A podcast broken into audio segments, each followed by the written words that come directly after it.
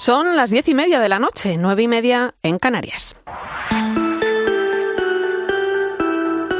Irene Pozo. La linterna de la iglesia. Cope, estar informado.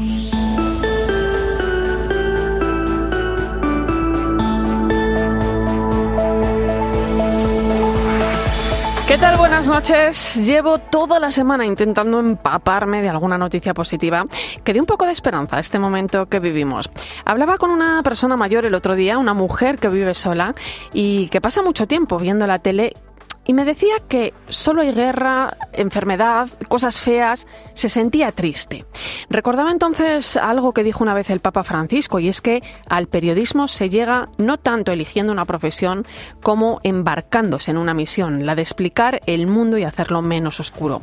Mirando ahora a la próxima jornada de las comunicaciones sociales y teniendo muy en cuenta el contexto actual que vivimos, se nos propone ejercer la profesión como una misión para construir un futuro más justo, más fraterno y más humano. Y es que eh, esa desesperanza que muchas veces mostramos los que andamos detrás de la noticia choca con lo que el mundo de hoy necesita. ¿Hay razones para alegrarse por algo? Las noticias positivas son noticia. El Beato Lolo es un gran ejemplo en el que podemos buscar respuestas. A pesar de su enfermedad, de sus limitaciones físicas, fue capaz de comunicar esa alegría hasta el final. Esa es la esperanza cristiana en la que tenemos que apoyarnos. Si la anterior jornada el Papa nos invitaba a escuchar con el oído del corazón, ahora nos pide hablar con el corazón, hacer una comunicación de persona a persona, sin olvidar que al otro lado siempre hay alguien a quien quizá quién sabe, se le está acompañando. Alguien a quien tus palabras, tu forma de comunicar pueden cambiarle la vida. Busquemos la verdad para contarla sin olvidar que la buena noticia es aquella que tiene en cuenta a la persona. Soy Irene Pozo, encantada de saludarte. Bienvenido a la linterna de la iglesia en este viernes 30 de septiembre. La linterna de la iglesia. Irene Pozo. Cope, estar informado. Como cada viernes puedes seguirnos a través de las redes sociales. Estamos en Iglesia Cope en Facebook y Twitter, hoy con el hashtag Linterna Iglesia 30S.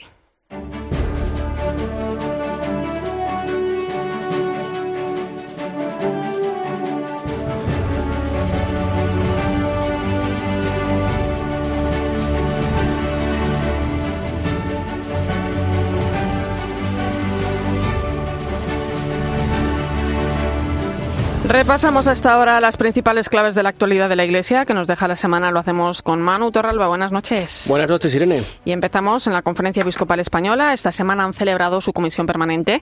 Entre otras cuestiones, los obispos han estudiado el nuevo catecismo dirigido a adultos y a los que se reinician en la vida cristiana y también diversas orientaciones sobre los ministerios laicales y su aplicación práctica. También han trabajado en un documento sobre persona, familia y sociedad que será debatido en la próxima plenaria, como explica el secretario general de la Conferencia Episcopal, Monseñor Luis Argüello.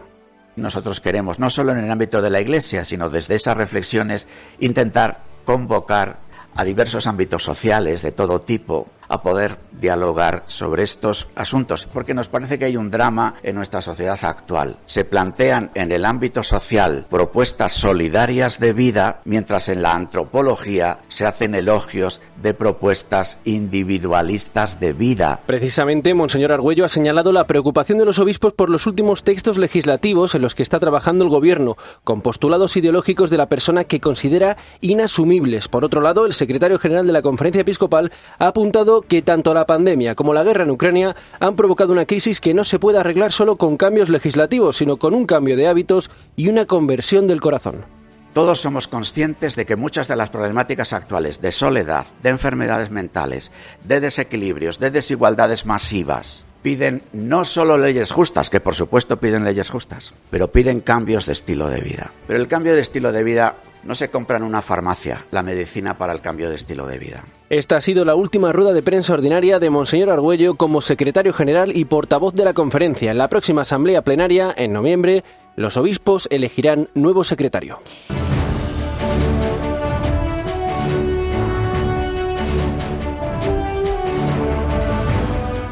Los delegados y responsables diocesanos de Juventud y de las congregaciones y movimientos de España se reúnen estos días en Portugal para conocer los lugares centrales de la Jornada Mundial de la Juventud que tendrá lugar en la capital portuguesa el próximo verano, del 1 al 6 de agosto de 2023. Están reunidos desde ayer y hasta el domingo en las localidades de Turcifal y Lisboa. Allí también están haciendo balance de la peregrinación europea de jóvenes de este pasado agosto, a la que acudieron 12.000 jóvenes. Los responsables han participado hoy en dos mesas redondas en las que se han planteado las líneas de acción en la pastoral juvenil, el papel de las delegaciones diocesanas y cómo fomentar el protagonismo de los jóvenes. Raúl Tinajero es el director de la Pastoral de Juventud de la Conferencia Episcopal.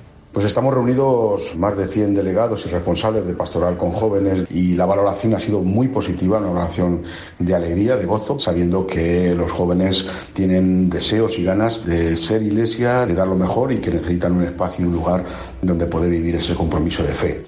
Caritas y la Fundación Pablo VI han organizado una jornada sobre economía esta semana en Madrid bajo el título Otra economía es posible. El coloquio tuvo lugar el miércoles y en él la secretaria general de Caritas, Natalia Peiro, se ofreció para atender puentes con la administración pública. Lo que debe hacer es tender esos puentes, intentar conectar a los diferentes actores, universidades, empresas, tercer sector, administraciones públicas deben trabajar cada día más unidos para que esas políticas públicas se construyan desde el diálogo entre todos y no trabajar con cada uno distintamente. Por su parte, el director de la Fundación Pablo VI, Jesús Abezuela, que moderó el debate, analizó la posibilidad de cambiar el modelo económico. Estamos asistiendo a grandes cambios socioeconómicos. Economistas, instituciones eh, vienen llamando la atención sobre la necesidad de reflexionar acerca de un sistema económico que sin duda ha permitido un importante progreso, pero que parece estar dando señales de lo que en el argot de la construcción denominan fatiga de materiales. En la sesión inaugural también estuvo presente la secretaria general de Inclusión, Seguridad Social y Migraciones, Milagros Paniagua, que se prestó a trabajar conjuntamente con Cáritas con este objetivo común. Y seguimos hablando de modelo económico, en este caso desde el punto de vista de los trabajadores, porque la iniciativa Iglesia por el Trabajo Decente ha publicado un manifiesto con motivo de la Jornada Mundial por el Trabajo Decente que se va a celebrar el próximo viernes. Por octavo año consecutivo animan a sumarse a los actos reivindicativos y celebrativos de esta jornada. Denuncian que el aumento de los beneficios de las empresas de energía tiene como consecuencia directa el incremento del coste de la cesta de la compra y alertan de la situación de precariedad de los trabajadores españoles. El director de la Pastoral del Trabajo de la Conferencia Episcopal Española, Antonio Aranda, propone dos posibilidades para revertir esta situación. Actualmente hay casi 3 millones de desempleados. Casi un 12% de los que tienen empleo viven en una situación que les sitúa en riesgo de pobreza. Una, el reparto del trabajo, que tenemos que trabajar menos para que todos puedan trabajar. Y la otra es la necesidad de todos los países regulen la renta básica universal. Cambiamos de asunto. El movimiento Vida Ascendente está organizando esta semana una peregrinación en autocar entre Fátima y Santiago, que comenzó el lunes y finaliza mañana sábado, coincidiendo con el Día Internacional de las Personas Mayores. Se trata del Encuentro Internacional de Mayores, del que nos habló en COPE el conciliario de Vida Ascendente José Ignacio Figueroa. Y arranca la campaña 40 días por la vida, la campaña de oración más grande del mundo, una iniciativa por el fin del aborto que se llevará a cabo todos los días de la 8 de la, desde las 8 de la mañana a las 8 de la tarde en las puertas de los centros abortistas, donde rezarán más de un millón de voluntarios en más de 60 países. Nayeli Rodríguez es la coordinadora. Te animo a que entres a 40 días por la vida online y te apuntes a un turno de oración. Muchos nos habéis preguntado si la reforma del Código Penal afecta a nuestras campañas. La respuesta es no. Podemos seguir yendo a rezar con la actitud pacífica que siempre nos ha caracterizado. Muchas gracias, Manu. Hasta, luego, Irene.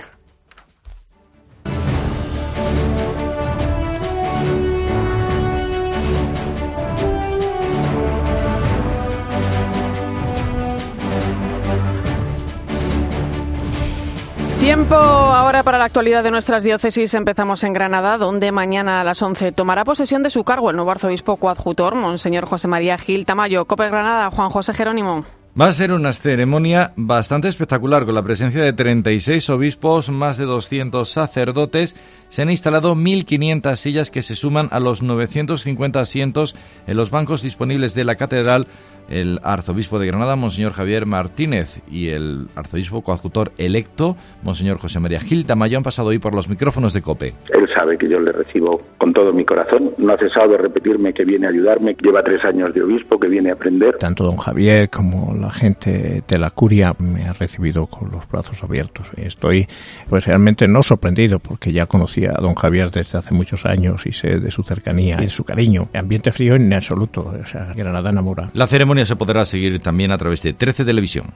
Y el Papa Francisco ha nombrado a José María Bendaño nuevo obispo auxiliar de Getafe, diócesis de la que es vicario general desde 2005 y vicario para el clero desde 2018. En sus primeras palabras hoy en rueda de prensa ha destacado que tras sus 35 años en la diócesis ha descubierto muchas realidades en las que tienen que trabajar y que todas son apasionantes. Le pido al Señor que mi corazón esté lejos de la comodidad y de las instalaciones, lejos de las seguridades mundanas. Pido al Señor ser un hombre de comunión, un hombre llamado a cimentar y cuidar la fraternidad, la comunión con los fieles de esta diócesis de Getafe. Quiero vivir pobre en posesiones y rico en relaciones. Quiero ser un obispo afable, paciente, caritativo, misericordioso, humilde y abierto en este mundo que Dios ama tanto. Y nos vamos a Toledo, donde la catedral albergará a partir de mañana el Festival de Música El Greco, una de las citas culturales más importantes de la capital castellano-manchega, dedicada a la batalla de órganos, donde cuatro organistas se retarán en improvisaciones, interpretaciones y capacidad técnica. Cope Toledo, Cristóbal Cabezas, buenas noches. Muy buenas noches. La batalla de este sábado está dedicada a los milagros de Nuestra Señora, con improvisaciones que van a recrear las obras de Gonzalo de Berceo y Alfonso X. Un reto musical que van a asumir a Suco Tacano, Pablo Márquez, Carlo María Barili y Juan José Montero con un programa en el que van a ejecutar diferentes piezas en el gran órgano del emperador que corona la puerta de los leones, los de Verdalonga y Echevarría, situados en el coro, o el órgano del Sagrario. Escuchamos a Juan José Montero, director artístico del Festival de Música El Greco en Toledo. Cada batalla también va enfocada sobre una temática, dando la posibilidad de ir a, una historia que siempre capta la atención de unos y de otros. La cita mañana sábado a las 8 de la tarde, 20 horas, en la Catedral Primada. Escuchas la linterna de la iglesia. Con Irene Pozo. Cope, estar informado.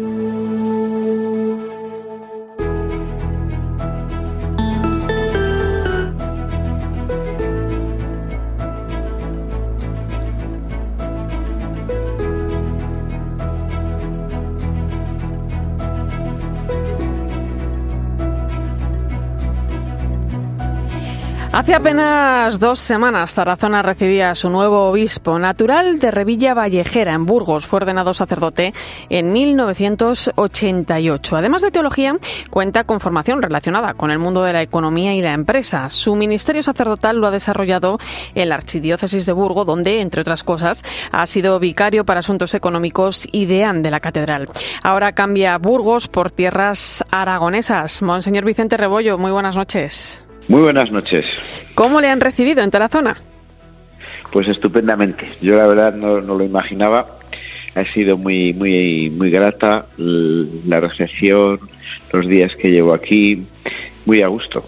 Veo a la gente cercana y cariñosa, y estoy muy contento. Eh, me va a permitir que empiece esta entrevista por un momento que me parece que resume muy bien lo que le viene a usted por delante. Hay un momento, al final de su ordenación en Tarazona, tras la toma de posesión, eh, que pudimos seguir en 13, por cierto, pues que todos los presentes, familiares, amigos, sacerdotes, rompen en un gran aplauso de bienvenida. ¿Qué le pasa a uno por la cabeza en esos momentos? Bueno, pues se siente, se siente querido, lo primero se siente querido. Y después, pues yo me siento, me sentía pequeño, como me ha estado pasando todos estos días, sobre todo que me lo propusieron hasta la ordenación. A la vez te sientes pequeño, ¿no? Ves que, que es una gran llamada la que te hace, una gran propuesta que te hace el Papa Francisco, una gran responsabilidad la que asume siendo obispo pero claro, con ese aplauso de la gente uno se siente un poco más empujado, se siente cercano, querido y dice, pues adelante, ¿no? Me, gustó, quiero decir que era, era, una especie de refrendo y como que me decían, adelante, Vicente, así que ha sido sentido. eh, ese día, eh, también al inicio de la Eucaristía, el hasta entonces obispo de Tarazona, don Eusebio Hernández, al que le mandamos, por mm. cierto, un afectuoso saludo, eh, le decía que, que el Señor ponía en sus manos una diócesis rural, pequeña, con pocos recursos económicos, pero rica en humanidad y fraternidad, dos palabras que, que hacen mucha falta hoy en día. ¿no? Eh, ¿Cómo está Tarazona? ¿Qué le ha sorprendido esta diócesis en el poquito tiempo que lleva? Pues mira, me ha sorprendido, podríamos decir, esa humanidad y esa cercanía, de verdad. ¿eh? Es, efectivamente, es una diócesis más pequeña que Burgos, pero es rural como Burgos, con lo cual no me resulta extraño. Y veo, veo la talla de las personas grande, veo, veo esa cercanía. Es verdad que estoy empezando a conocer y, y me siento querido, me siento a gusto confío mucho en la gente y ellos pues vas por la calle, te saludan, te echan una sonrisa, yo les he visto a la gente cariñosa, que a lo mejor eso contrasta un poco con el carácter de Burgos, que en primer momento somos más fríos. Entonces por eso quizá me llama más la atención. Así que veo, veo la gente preocupada por seguir adelante, por caminar y, y por querer hacer familia. Así que bueno, el núcleo, lo, muy bien positivo. El núcleo urbano del centro de Burgos es más ciudad, ¿no? Quizá que Tarazona, que muchas poblaciones de hay muchas poblaciones de esas que llamamos de la España vaciada, ¿no? Aunque imagino que los retos que plantea pues son muchos más amplios, ¿no? ¿Por dónde cree que pasan las necesidades más urgentes? Pues yo hablaba a nivel espiritual, pues bueno, tenemos esa o pastoral esa urgencia de evangelizar al hombre de hoy, en el mundo de hoy en esta situación donde no es fácil que la gente quiera escuchar de espiritualidades, de vida interior, de trascendencia, de celebración ni de compromiso.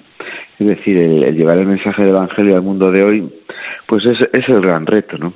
Yo veo aquí la, facilidad, creo, espero, de, esa, de ese ser familia, de ese ser más pequeño, ser más familiar. Yo creo que puede ser más posible que nos apoyemos y nos unamos unos con otros sin duda pues hay otra parte de la sociedad pues que, mantiene esa indiferencia. Yo creo que hay esa indiferencia. Pero a ver si con la unidad de los pocos o de los más cercanos podemos combatir un poco esa indiferencia y podemos pues bueno presentar la propuesta del Evangelio a esta gente de esta diócesis de Tarazona. ¿Qué ha metido don Vicente Rebollo en la maleta? ¿Qué se lleva de Burgos y qué deja? Bueno, pues yo la, verdad es que de Burgos me llevo, bueno, pues mucho tiempo ahí trabajando, mucho cariño de la gente, eh, pues ganas, ¿no? vengo con ganas, ¿no? Porque podía pensarse que, claro, mis últimos 15 años han estado dedicados un poco al mundo de, la economía, pero también está muy metido la pastoral, ¿no? Y vengo con muchas ganas de, pues, de estar en las celebraciones, con la gente, con la, lo que es evangelizar, con la catequesis, eh, bueno, me apetece, me apetece. Y, dejo allí pues muchos amigos, pero bueno, que yo sé que están ahí detrás, que, me han transmitido el ánimo y con la expectativa y la esperanza de, pues de buscar aquí, de ser familia con los que estemos aquí en Tarazona. Decía usted eh, el día que conocimos su nombramiento que a uno en el seminario le enseñan a ser cura, pero no obispo, ¿no? Que llegaba con la L puesta, ¿no? La L de novato. ¿Cómo le gustaría eh, afrontar esta nueva misión pastoral? ¿Qué tipo de obispo le gustaría ser? Pues me gustaría ser obispo cercano y familiar y que esté, que esté con la gente, ¿no? Yo creo que mm, por ahí tenemos que empezar la evangelización, ¿no? Esa cercanía, ese intentar conocerles, ese que la gente se sienta acompañada, y así es como pienso yo que me ayudarán a ser obispo y, caminaremos juntos, ¿no? Cada uno tiene su, su tarea, su puesto, ¿no? Así es la Iglesia eh, yo creo que no está reñido unas cosas con otras, el, el estar cercanos, ser familia, con que cada uno asuma su responsabilidad. Y yo creo que eso pues es como yo quiero ser, ¿no? Cercano, cada uno en su puesto, en su responsabilidad, pero caminando juntos. Y espero, espero que poder dar, dar la talla, como solemos decir.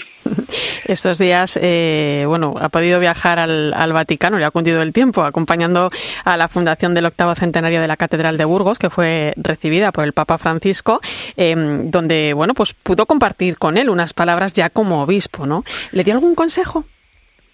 Pues sí, sí me dio un consejo, fue muy corto, muy breve, pero muy significativo, que incluso te lo he dicho porque él me dijo, pues yo le di las gracias efectivamente por el nombramiento, por haber pensado en mí.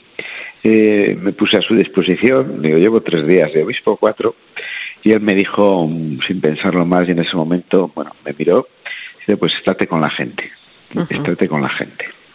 Sí me lo repitió dos veces, no dijo más palabras y digo, pues, pues lo haré.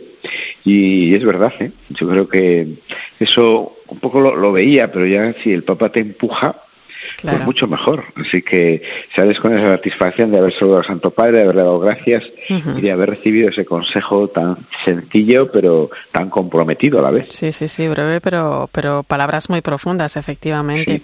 Eh, don Vicente, antes de despedirle, le lanzo la pregunta que siempre pongo sobre la mesa, ¿no? Que es, ¿cómo sueña la Iglesia, Monseñor Vicente Rebollo? Pues mira, la Iglesia la sueño creando, sembrando mucha esperanza a la gente, eh, abriéndoles, pues no sé, el corazón, el espíritu a la misericordia de Dios, que sientan esa misericordia, que es lo que abunda en la esperanza, y una iglesia hermana. Ojalá que crezca esas relaciones de hermandad, de fraternidad, que sí que habrá, pues, por disonancias, pero una iglesia hermana, que vayamos creciendo en fraternidad, que miremos al mismo punto. Eh, esa es la iglesia que me gustaría. Que camine juntos, ¿no? Como nos pide el sínodo, unidos. Eso es, sí, así es. Pues Monseñor Vicente Rebollo, gracias por su tiempo en la linterna de la iglesia de Cope, una casa que usted conoce, conoce muy bien y que le desea todo lo mejor. Enhorabuena. Pues muchas gracias, que sigáis muy bien, adelante. Escuchas la linterna de la iglesia. Con Irene Pozo. Cope, estar informado.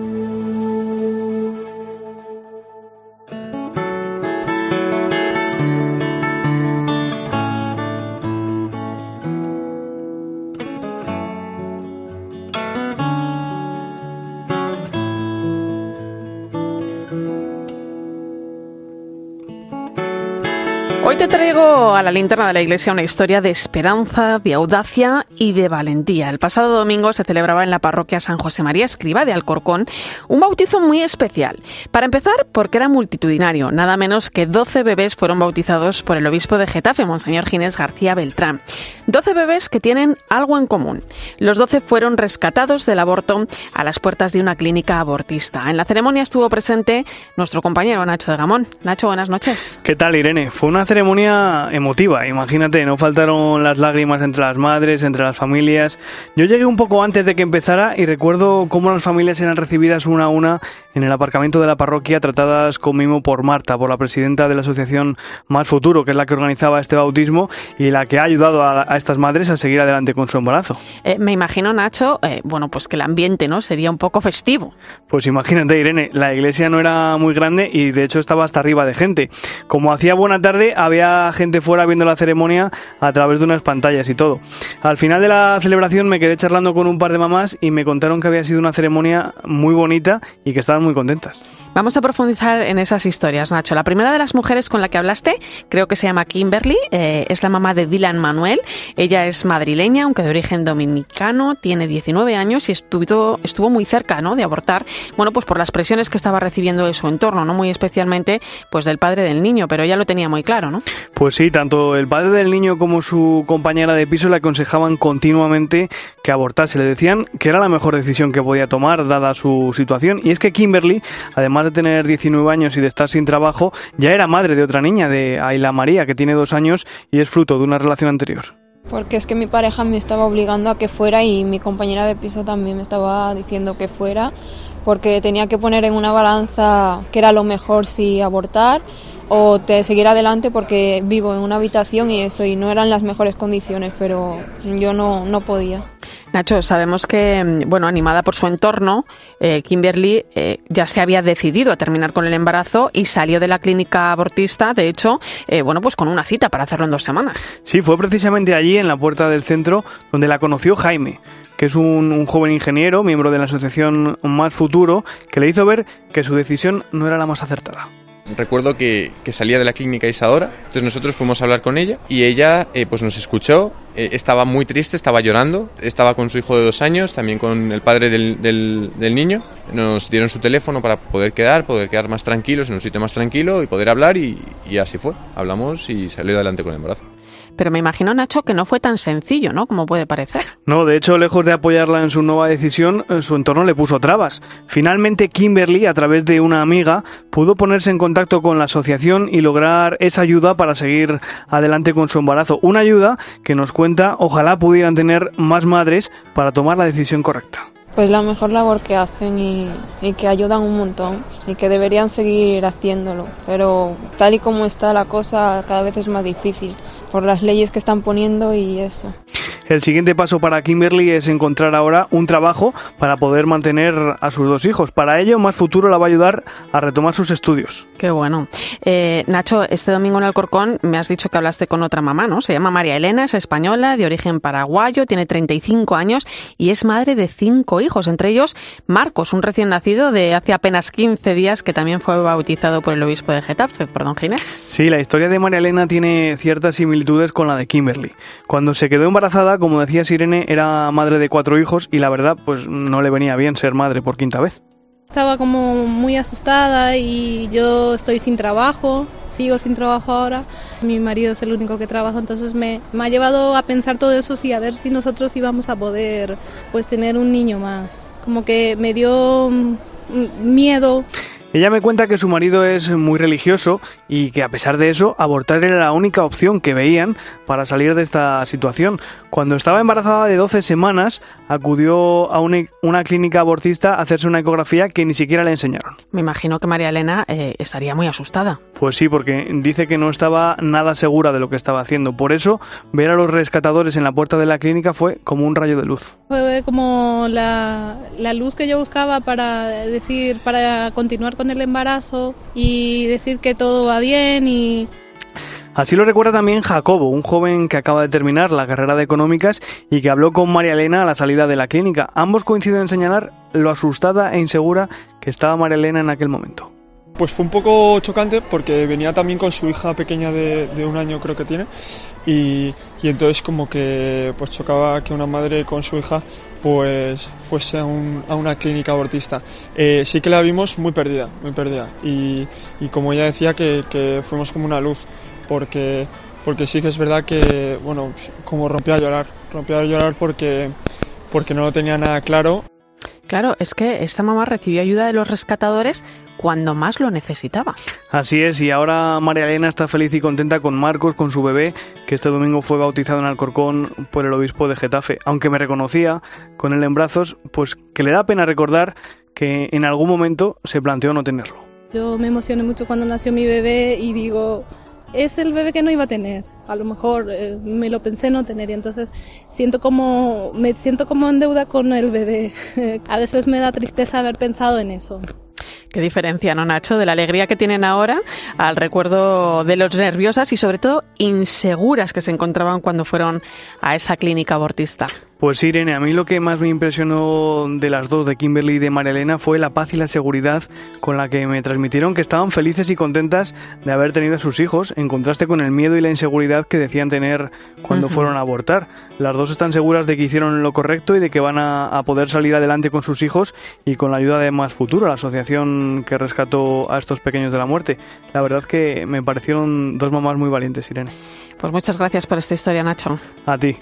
Por cierto, que la historia de Kimberly y María Elena y la experiencia de Nacho ya están en cope.es. Vidas rescatadas en cope.es.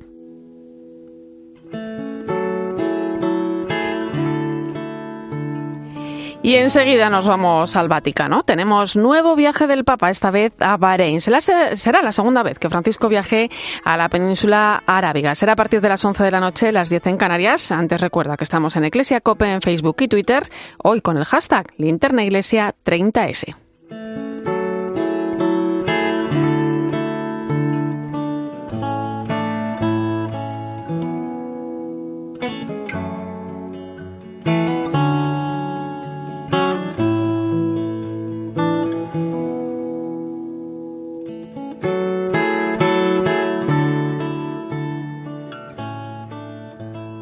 Irene Pozo. La linterna de la iglesia. Cope, estar informado. ¿Y tú qué estás pensando? Escribe a Irene Pozo en Twitter en arroba eclesiacope. Y en nuestro muro de Facebook, Eclesia Cope. Este fin de semana Cristina tiene un plan. Que ya estamos aquí. En Cope de 10 de la mañana a 2 de la tarde, los sábados y domingos, el mejor entretenimiento lo encuentras en fin de semana. Bienvenido a tu programa de fin de semana. Con Cristina López Slichting.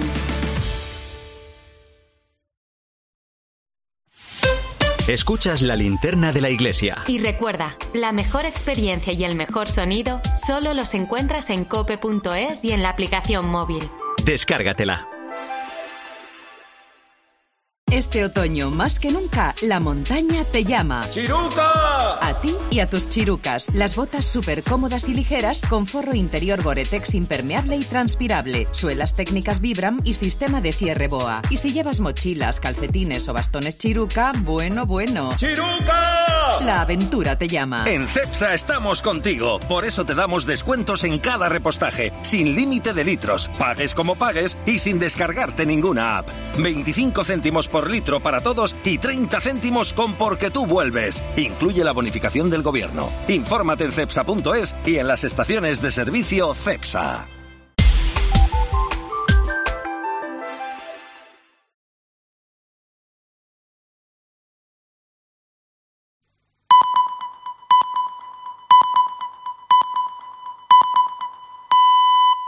Son las 11 de la noche, las 10 en Canarias.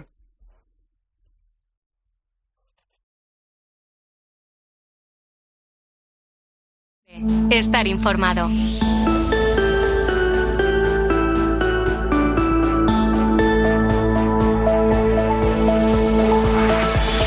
Y como cada viernes a esta hora ponemos rumbo al Vaticano, donde se encuentra nuestra corresponsal Eva Fernández. Buenas noches, Eva. Muy buenas noches, Irene. Esta semana conocíamos que el Papa Francisco prepara nuevo viaje para noviembre, donde tiene previsto viajar de nuevo a la península arábiga, esta vez a Bahrein. Cuéntanos. Sí, va a ser un viaje de cuatro días que el Papa había prometido ya hace tiempo, ¿no? Y que por fin va a poder llevar a cabo, haciendo que coincida con un importante foro de diálogo entre Oriente y Occidente. Va a ser la primera visita de un papa a este país en concreto, del Golfo Pérsico. Como has dicho, pues eh, ya estuvo en los Emiratos Árabes. Es un viaje que, igual que aquel eh, en los Emiratos Árabes, pues va a marcar un nuevo hito en el diálogo interreligioso con un país musulmán de mayoría de población chiita, que curiosamente está gobernado por una familia real sunita. ¿no? Pues es uno de los países de la región más tolerantes en materia religiosa. La mayoría de los cristianos, eh, de los católicos, son inmigrantes procedentes de Asia que trabajan en la construcción, en el turismo, en el servicio doméstico. Tienen, mm, ya es un, es un ejemplo porque no es un país muy grande, pero los eh, católicos tienen eh, tres iglesias. Una de ellas nada más y nada menos que la Catedral de Nuestra Señora de Arabia, construida en un terreno regalado por el rey Sí. eh, y, y que fue inaugurada hace muy poquito, en diciembre del año pasado. Un es un terreno punto de enorme, referencia. además, sí, sí. Sí, bueno, mm, 2.300 personas. eh, Fíjate. es increíble, Sí, sí. ¿no? Es inmensa. Y, mm, y además es, es obra de un arquitecto italiano, pero bajo la dirección artística de, de Kiko Argüello, el iniciador del camino neocatecumenal. Ujú. Allí, allí estará el Papa y va a ser sin duda un día de fiesta para la comunidad eh, católica. De momento, no, mm, el Vaticano no, no ha expuesto cuál- cuáles serán eh, el itinerario ¿no? del Papa, las jornadas, pero sabemos que llegará a Manama, que es la capital de Bahrein, el 3 de noviembre, y allí lo primero que hace, va a hacer es participar en este encuentro de diálogo interreligioso. Un encuentro que ha sido organizado por el propio monarca para impulsar el diálogo entre la Iglesia Católica y el Islam. Y luego, bueno, pues dados los, los problemas de movilidad del Papa, el viaje sí que va a seguir un, probablemente mm, el mismo modelo del viaje a Kazajistán, ¿no? No cargar mucho la jornada, estábamos acostumbrados Sí. a, a- a- vamos, a jornadas de seis, siete encuentros y hasta con un vuelo interno, ¿no? Y en esta ocasión, bueno, pues a lo mejor un máximo de tres encuentros al día, eh, evitando largos desplazamientos, pero que conste que el Papa va mejorando muchísimo gracias a las sesiones de rehabilitación de la rodilla. Esta semana le hemos visto en- varias ocasiones utilizar muy poquito la, la silla de ruedas y Ujú. ir caminando a las audiencias. O sea que está, está funcionando la Qué rehabilitación. buena noticia, sí, señor. Eh, Eva, esta misma tarde, eh, además, el Papa recibía a los participantes de un congreso que se ha celebrado eh, estos días en el Vaticano sobre algo, eh, bueno, pues que la Iglesia tiene más presente de lo que imaginamos, ¿no? Habló del deporte. Y sí, sí, es que tienes toda la razón, Irene, porque mm, en este congreso que ha finalizado esta misma tarde con la audiencia del Papa, han participado las entidades más importantes que gestionan el deporte a nivel mundial, ¿no? Y que más pueden contribuir a hacerlo accesible a todo el mundo. Estaban, por ejemplo, los presidentes del Comité Olímpico Internacional, el del Alto Comisionado de las Naciones Unidas para los Refugiados, o sea, estaba, eh, estaban los VIP, ¿no? De- del, del mundo del Sí. deporte. Y mm, el Vaticano llevaba tiempo trabajando en este, en este proyecto, en este congreso, que ha culminado además con la firma de una declaración conjunta sobre el deporte, em, para que mm, se ponga eh, en el centro siempre a la persona, ¿no? Para que el deporte em, vaya más allá de, esa, de la tentación de la victoria a cualquier precio, ¿no? Mm, tienes razón que para el Vaticano el deporte importa más de lo, de lo que parece, ¿no? Porque incluso no olvidemos que en 2018 el Papa escribió el prólogo en un documento que se titulaba Dar lo mejor de uno mismo, ¿no? Dedicado también al deporte, ¿no? Em, porque además el Papa suele poner muchos ejemplos de, de, espíritu deportivo, ¿no? Que el espíritu deportivo ayuda siempre a la vida espiritual, ¿no? Y, y de hecho hoy, esta tarde, eh, les ha recordado, ¿no? Que el deporte es un aliado formidable para construir la paz y, les ha animado a comprometerse para, para conseguir eh, objetivos altos, arduos, difíciles, eh, para lo que es eh, muy importante jugar en equipo.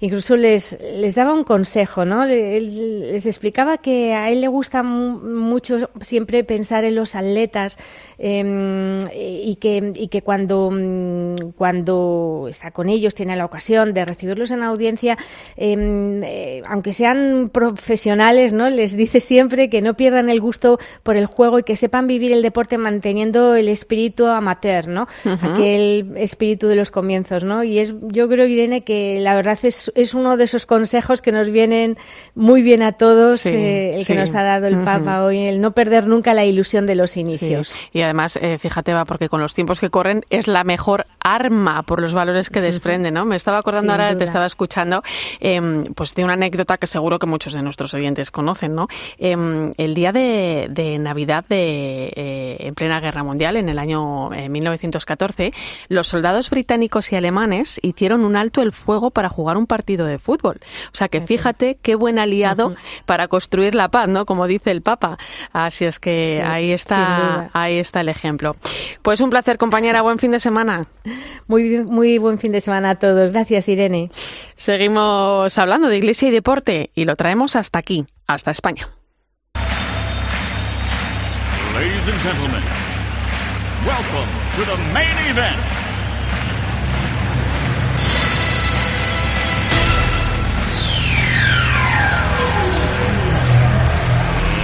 Let's get ready to rumble!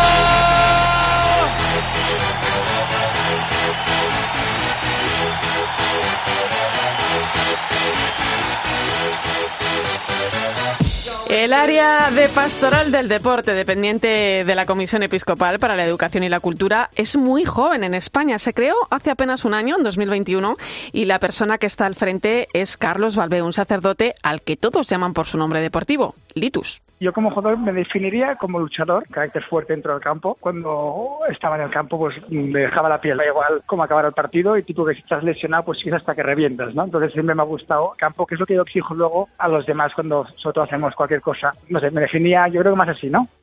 Carlos Valvé compitió al máximo nivel en hockey hierba, un deporte muy popular en su terraza natal, aunque su carácter y su estilo de vida en la juventud no eran precisamente lo más conveniente para un deportista, ni para un joven cristiano.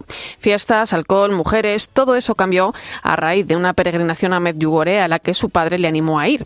Allí se dio cuenta de que esa vida no le hacía feliz. La primera impresión fue en el 2005, cuando fui en verano. De repente me, me, viene como una paz, una tranquilidad y la sensación de decir, bueno, igual lo que me falta es poner a Dios 100% en mi vida, ¿no? Porque para mí eh, un cristiano era el típico que o todo lo hace bien o que es un poco rarete, ¿no? Y luego empezó a conocer gente que, oye, que es cristiana pues igual que yo y que también sale y que también se equivoca.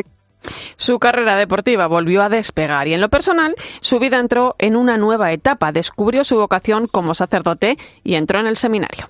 Yo evidentemente me cambia la vida, sobre todo que pues después de la tercer viaje allí, pues en una semana decido dejarlo todo y entrar al seminario, ¿no? Yo siempre digo, no porque haya visto cosas eh, en plan extraordinarias, y ahí veo gente que, bueno, que intenta vivir la fe de una manera práctica y ser coherente con su fe. Manu Torralba, buenas noches. Hola Irene, ¿qué tal? Un deportista y periodista que terminó ordenándose sacerdote y que ahora está al frente de la Pastoral del Deporte en España, que es un proyecto pues muy interesante que está empezando a tomar forma, ¿no? Sí, para eso está Litus allí, como le gusta que lo llamen, para terminar de perfilar este departamento de Pastoral del Deporte tan particular para poner las bases y, bueno, pues para investigar cómo ha de ser la aportación de la Iglesia en este campo. En este campo, nunca mejor dicho. Sí. Cuéntame.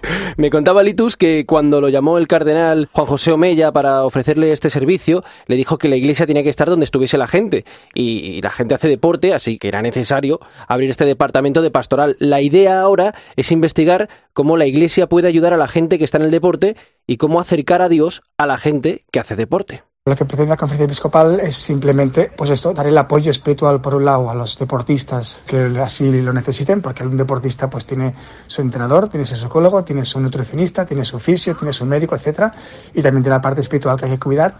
Claro, también buscar esa parte espiritual del deporte. He visto a Dios en el hockey, me, dijo Litus. Tú fíjate cómo, eh, por ejemplo, pues él pasaba una mala racha en el deporte cuando fue a Medjugorje, no estaba muy centrado, protestaba mucho en el banquillo, eh, cuando jugaba también, eh, lo expulsaban los árbitros, causaba incidentes disciplinarios en los entrenamientos, y es a raíz de esa primera visita allí a Medjugorje cuando le llegaron las medallas el éxito también con las categorías inferiores de la selección. Eh, una duda, Manu. Sí. ¿Hay capellanes en los equipos, en el COE, en las federaciones? Bueno, mm, sí hay, pero hay poca presencia, ¿no? Es una de las parcelas que hay que reforzar. Hay algún capellán en los equipos de fútbol, pero, pero poco más. Eh, luego también en el deporte de base pues sí hay otras iniciativas, ¿no? Se ven como alguna liga interparroquial o, o, también hay equipos deportivos en los colegios religiosos y las universidades, pero en fin, ¿Qué es lo que hace ahora Carlos Balbé como responsable de la pastoral? Pues lo que hace es un listado con todas estas personas y asociaciones que tiene la Iglesia en el deporte. El proceso que se encuentra en la pastoral del deporte pues es un proceso creativo.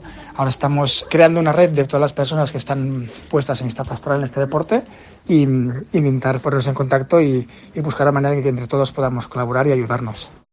Pues interesante, sí señor. Manu Torralba, gracias por presentarme esta nueva pastoral del deporte que cumple un año en España y que está presente en ese congreso en Roma del que hablábamos hace unos momentos a través de su responsable, Carlos Valvé, Litus. Gracias a ti, Irene. Hasta la semana que viene. Escuchas la linterna de la iglesia. Con Irene Pozo. Cope, estar informado. 11 y 11 minutos de la noche, 10 y 11 en Canarias. Entramos en tiempo de tertulia hoy con el análisis de la directora del Máster Universitario de Doctrina Social de la Iglesia de la Universidad Pontificia de Salamanca. Teresa Conte, buenas noches. Buenas noches, Irene. Y el doctor en Comunicación Social y director del grado de Humanidades de la Universidad CEU San Pablo, Fernando Bonete. Bienvenido. Buenas noches. Pues si os parece, vamos a empezar hablando de los temas que avanzábamos en la primera parte del programa y, bueno, pues que se desprenden de los trabajos abordados esta semana en la reunión de la Comisión Permanente de, los Obispos Españoles. Vamos a empezar por ese documento en el que vienen tiempo trabajando sobre persona, familia y sociedad. Se trata de un texto reflexivo sobre la situación social que vivimos en el contexto cultural actual. Eh, bueno, creo que es necesario realizar a veces este tipo de análisis de la realidad que invitan precisamente a eso, ¿no? A pararnos a pensar. Siempre es difícil hablar de un documento del que no se conoce el contenido, porque todavía es un borrador, pero desde luego el título apunta maneras, porque está apuntando a tres realidades sobre las cuales necesitamos reflexionar de manera urgente. Tres realidades que están, de hecho, en peligro porque están siendo atacadas y están cada vez más fragmentadas. Por una parte, y muy brevemente, el de persona, cada vez se habla menos de personas y más de individuos. En esta misma rueda de prensa se hablaba, de hecho, de, de la deriva del individualismo para las sociedades actuales la familia, atacada de frente por las últimas leyes aprobadas desde el gobierno, desde luego la ley del aborto, pero también todas esas leyes que parten de la ideología de género y de la ideología diversitaria. Y por último, la sociedad, en la cual cada vez vemos una menor implicación precisamente porque se está viendo tocada tanto la persona como la familia. Teresa. Bueno, es verdad que no conocemos el, el borrador y por lo tanto es un poco atrevimiento, ¿no? Bueno, pero el título es sugerente. podemos ¿eh? hablar de deseos. El título es sugerente y, el tema de la reflexión también. ¿no? O sea, necesitamos un análisis de la realidad, ¿no? Bueno, y porque son, son conceptos sustanciales en lo que es la dimensión social de la, de la fe cristiana, ¿no? Eh, por lo tanto, eh, también son tres conceptos, tres realidades imbricadas. quizás es verdad que hay momentos en la historia en el que hay que volver a recordar, ¿no? Eh, quizás estamos eh, en un cambio importante de ciclo en el que la Iglesia tiene que volver a decir cosas eh, o el cristianismo en general, no solo la Iglesia Católica, pero en este caso hablamos de la Iglesia Católica, tiene que decir cosas, recordar cuestiones que han sido centrales, ¿no? Que lo fueron después de la Segunda Guerra Mundial, que lo fueron después del derrumbe del muro de Berlín y que probablemente, pues, pues hoy hay que volver a, a ponerlas sobre la mesa, ¿no? Entonces está bien, ¿no? Como, como llamada de atención. Entiendo que no se trata de repetir lo que ya sabemos, sino, sino de mirar eh, con los ojos de este momento histórico y de aportar criterios fundamentalmente, ¿no? Porque es de lo que más eh, carecemos en estos momentos de criterios. Habrá que esperar, bueno, la plenaria eh, revisará también ese texto, o sea, habrá que esperar a noviembre. Yo la verdad que tengo mucho interés en, leerlo. Hay otras cuestiones, eh, bueno, pues que preguntaban los periodistas en, en, la rueda de prensa final de esta comisión permanente que, bueno, pues que no han pasado desapercibidas precisamente, ¿no? Em, por ejemplo, ante las palabras de la ministra Irene Montero sobre, sobre el derecho a que eh, los niños puedan mantener relaciones sexuales eh, si son consentidas, ¿no? Bueno, pues quizá como al propio orgullo le ha pasado alguna vez pueden ser palabras malentendidas, como él ha dicho, em, pero donde está la preocupación, señalaba el secretario general, es en las leyes que promueven. Bueno, es que estamos asistiendo a un desbarre total.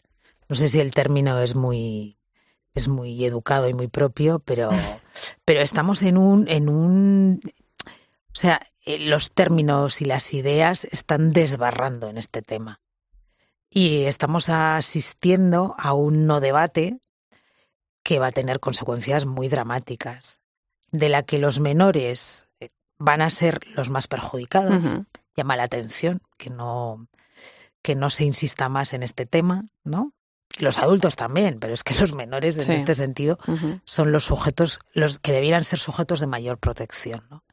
Entonces, claro, en ese contexto de una, de una ley, como es la famosa o conocida ley trans, que parece ser que no se va a debatir porque es tan necesaria y tan urgente que se va precisamente a aprobar por un procedimiento de urgencia, sin que los expertos y los que saben puedan decir realmente nada, pues claro, en ese contexto se dicen algunas cosas que son especialmente graves, ¿no? Y aquí yo creo que hay que ser muy exacto en el lenguaje. Un menor no mantiene relaciones sexuales. Eh, sobre todo cuando se está hablando de consentimiento y de adultos, ¿no? No es una relación sexual. Punto, es un delito, además. Ya está, con consentimiento o sin consentimiento. Y esto, em, y esto es urgente decirlo bien, ¿no? De la misma manera, si así me permites, añado algo más, que no es, no es pornografía infantil, sino explotación sexual de menores, ¿no? Es decir, tenemos que ser muy, muy puros en estos temas, porque cuando hablamos de menores, y de sexualidad no se puede jugar, ¿no? Em, entonces, pues bueno, al final quien se acerca al fuego se acaba quemando. Se acaba quemando.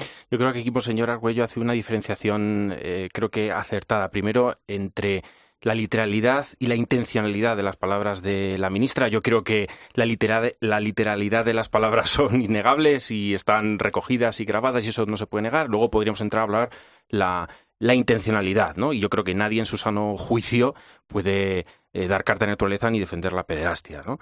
Eh, y luego, por otra parte, hay otro análisis que efectivamente me parece el más importante y es el que estaba, de hecho, eh, se estaba reseñando ahora, que es el de la ideología que hay detrás de este tipo de afirmaciones, que es el verdadero peligro. Y yo creo que aquí la palabra desbarre no es que sea educada, es que es muy educada para la situación que estamos viviendo.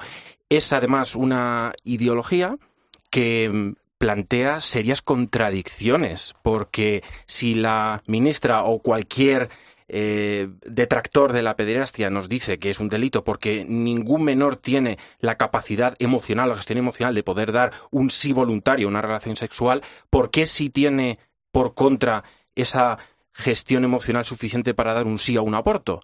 ¿O por qué sí por contra puede dar un sí voluntario y consciente a cambiar de sexo. Decía Teresa, pisamos el acelerador, ¿no? Con la ley trans. Es que, lo hemos pisado con otras leyes anteriormente, efectivamente. Eh, bueno, también señalaba el secretario general el tema de la subida de, impuestos, ¿no? Eh, realmente hay un problema, pero la Iglesia no tiene opinión sobre cuál tiene que ser la respuesta fiscal, ¿no? Pero em, eh, lo que sí sabe es que no se puede dejar a nadie atrás, ¿no? Y que es un hecho el aumento de las peticiones de ayuda que está recibiendo la Iglesia de parte de muchas familias, ¿no? Para poder hacer frente a esos gastos del de, inicio del curso escolar, eh, pero es que se nos viene encima un invierno curioso también para afrontar el gasto. Hombre, es verdad que no hay una respuesta técnica a esto, ¿no? Y pretenderlo, pues bueno, para eso están los, los expertos en políticas fiscales y pero hombre, hay algunos criterios, ¿no? Quiero decir, la fiscalidad no puede ser confiscatoria, em, las familias tienen derecho a poder em, a poder cuidar y a poder sostenerse como, como unidad, precisamente. Em, la libre iniciativa económica, o sea, la capacidad de gestionar la propia existencia, eh, la percepción de la justicia de un sistema fiscal, la redistribución, quiero decir, el gasto no superfluo, la eficiencia fiscal, todo eso al final, hombre, son criterios, ¿no? Ya luego, pues las cuestiones técnicas, oye, para eso están los expertos. Sobre eso podríamos decir mucho. Y muy en la línea ¿no? de, de, lo que estamos viviendo últimamente, ¿no? de repensar si otra economía es posible. ¿no? Eh, Fernando, por ejemplo, tú que eh, has participado en, en, la economía sí. de, de, Francisco. ¿no? Yo creo que ahí está precisamente la clave. ¿no? Muchas veces no solo no hace falta hablar en términos técnicos porque no seamos expertos en términos técnicos, sino porque lo esencial está en otro punto. ¿no? La economía, al fin y al cabo, como toda la realidad, está basada en una serie de virtudes esenciales que no tienen nada que ver con lo técnico, sino con unas palabras que antes escuchábamos, quiero recordar que también de Monseñor Argüello, que decían que hay que cambiar el estilo de vida. Uh -huh. Eso es lo Eso esencial. Es cambiar el significado que tienen ciertos términos. El hecho de que entendamos en el beneficio solo desde el punto de vista economicista superficial material, al final es una rémora. El beneficio no solo puede ser entendido primando el máximo rendimiento o el máximo crecimiento dinerario. El beneficio es también otra serie de cosas, el bienestar de las personas, que cuidemos a las personas, que cuidemos al medio ambiente. Es decir, tenemos que cambiar el eje de la economía para que en el centro no esté ese máximo rendimiento y ese máximo beneficio y el centro sea ocupado por algo mucho más importante, que es el bien común. Bueno, vamos con otro tema que, que, bueno, aunque lamentablemente está de plena actualidad, eh, pues viene muy atrás, ¿no? Hablo de la amenaza nuclear. Eh, ahora mismo la estamos sufriendo por parte de Rusia, una amenaza que, bueno, pues supone un grave atentado contra la humanidad. Eh, ante ello la Iglesia ha reaccionado. El Papa condenaba esta semana el uso de la energía nuclear para fines de guerra. El cardenal Parolín, eh, secretario de Estado Vaticano, intervenía también en Naciones eh, Unidas. Recordaba que mientras existan las armas nucleares, no podemos, ¿no? Descartar su uso. No es nada nuevo, son continuos los llamamientos de, la Iglesia ¿no? a la conciencia del mundo. Bueno, sobre todo porque desde hace mucho sabemos que la guerra ha cambiado también de dimensión puesto que las armas nucleares suponen el riesgo de una guerra total, ¿no? Entonces, donde hay guerra total, eh, hay poco que discutir, porque evidentemente la amenaza también es total, ¿no? De todas maneras, con independencia de este tremendismo acerca del uso o no uso de las armas nucleares por parte de Rusia, sí hay algo que parece que en política internacional no es de justicia, ¿no? Y es ese amedrantamiento continuo de la comunidad internacional, que es a lo que está jugando en, esto, en este caso eh, Rusia. Claro, cuando vivíamos en una situación de Guerra Fría, digamos que vivíamos en una espiral de disuasión. Ahora lo que vivimos es una espiral de amenaza continua, uh -huh. ¿no? Y repito, de amedrantamiento, especialmente de los, de los vecinos directamente, ¿no?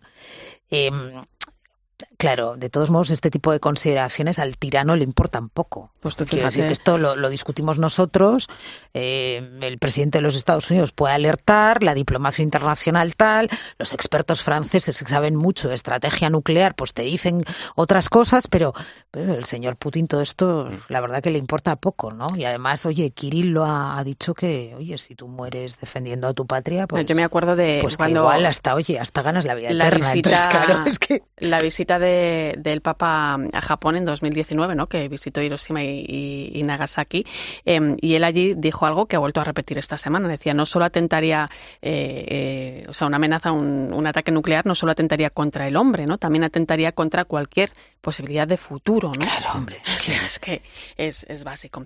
Bueno, el camino del desarme. Por cierto, la Santa Sede ha firmado y ha ratificado el Tratado sobre la Prohibición de las Armas Nucleares. Es el primer acuerdo multilateral aplicable a escala mundial y, bueno, pues anima a no perder la esperanza, a no tirar la toalla, ¿no? Respuesto, respecto a un mundo libre de armas. Hoy que estamos hablando también de deporte, vamos con una imagen que ha dado la vuelta al mundo, la de Roger Federer y Rafa Nadal, rivales en la pista y amigos más allá. Ana Medina, buenas noches. Muy buenas noches, Irene. Me ha conmovido lo de este dúo, porque vaya testimonio bonito que nos han dejado también con la despedida del suizo en la Laver Cup en el O2 Arena de Londres hace solo unos días. La relación Federer-Nadal, o Fedal, como les han llegado a llamar, no es solo la crónica deportiva de una lucha que nos ha dejado momentos inolvidables. No en vano son, junto a Djokovic, los jugadores con más gran slam en la historia del tenis.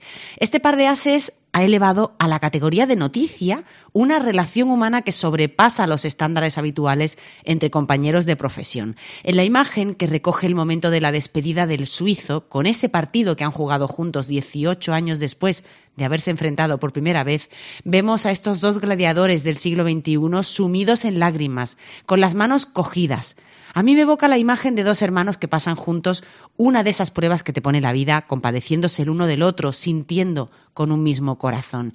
Y es bonito, o al menos a mí me, me, enternece, pensar que por encima de su grandísimo legado deportivo destaca y encuentra eco en el corazón del público un trato de persona a persona, desde el cariño, la complicidad y el acompañamiento.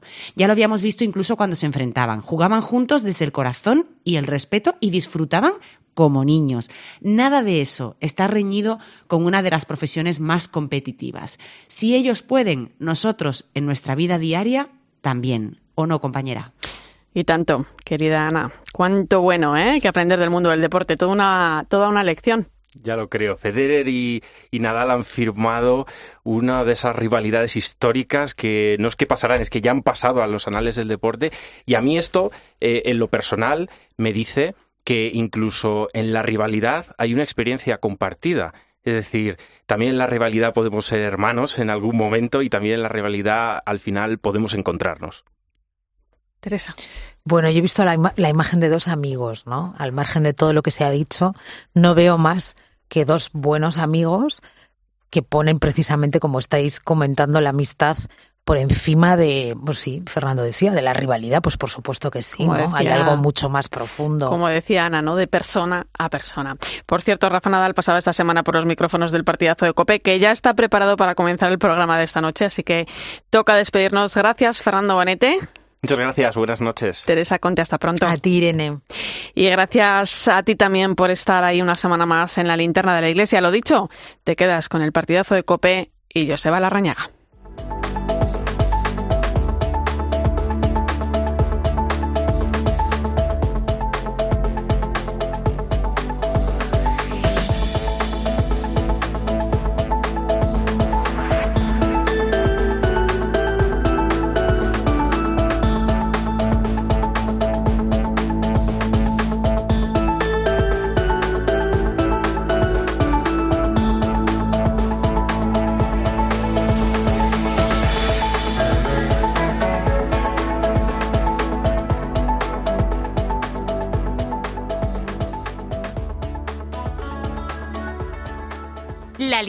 De la iglesia. Irene Pozo. Cope, estar informado.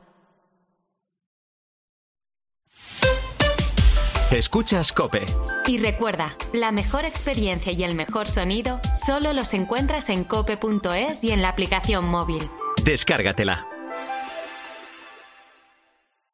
Detrás de todo gran periodista de COPE. Claves de la mañana, ¿qué tal Sergio Barbosa? ¿Qué tal? Buenos días. Belén Ibáñez, muy buenas tardes. Hola, buenas tardes, Pilar. Alcalá, muy buenas. Buenas noches, Juanma. Buenas Hay un a gran todos. equipo de periodistas y profesionales trabajando cada día para contarte lo que está pasando. Si quieres aprender con ellos, ven al máster universitario en Radio COPE, porque quedan muchas noticias e historias por contar. Máster universitario en Radio COPE, organizado por la Fundación COPE y por la Universidad San Pablo CEU, con un año de prácticas remuneradas. Infórmate en fundacioncope.com o por teléfono o WhatsApp en el 670 98 0805. ¿Y tú? ¿Por qué necesitas fluchos? Porque es tiempo de pensar en lo que te gusta, en la moda que te hace sentir vivo, chic, casual, sport. Nueva colección de otoño-invierno de Fluchos. La nueva moda que viene y la tecnología más avanzada en comodidad unidas en tus zapatos. ¿Y tú por qué necesitas fluchos? Fluchos. Comodidad absoluta. Edison y las mentes más brillantes del siglo XIX no solo relegaron las velas a los encuentros más románticos, también hicieron que lo que te vamos a decir no tenga que llegarte por paloma mensajera. Y no nos cabe ninguna duda de que Edison y todos los de su generación habrían apostado por el coche eléctrico o el híbrido enchufable si hubieran tenido un seguro a todo riesgo con franquicia por un precio único definitivo de solo 249 euros. Nunca sabrás si tienes el mejor precio hasta que vengas directo a lineadirecta.com o llames al 917-700-700. El valor de ser directo. Consulta condiciones. Estos son algunos de los sonidos más auténticos de nuestro país. El rumor de la siesta después del almuerzo. El repicar de las campanas de la Puerta del Sol. Ese alboroto inconfundible de nuestra afición. Y el más auténtico de todos. ¡El afilador! Solo para los amantes del auténtico, crema de orujo el afilador. ¡El afilador! El afilador, el sabor del auténtico orujo. De lunes a viernes, el deporte se vive en el partidazo de Cope, desde las once y media de la noche con Juanma Castaño. El tramo de opinión más influyente de la radio deportiva española. El año que tú ganas dos de cuatro Grand Slams, no puedes pensar que te vas a retirar. A ver, yo creo que la No retirada... me refiero a que él estuviera pensando en retirarse. Sí, Digo que yo él a Manolo, que él, que él ganar, sabe que está ya en, en la etapa. sí. De lunes a viernes, desde las once y media de la noche, la mejor información deportiva y el mejor análisis lo encuentras en el partidazo de Cope con Juanma Castaño, el número uno del deporte.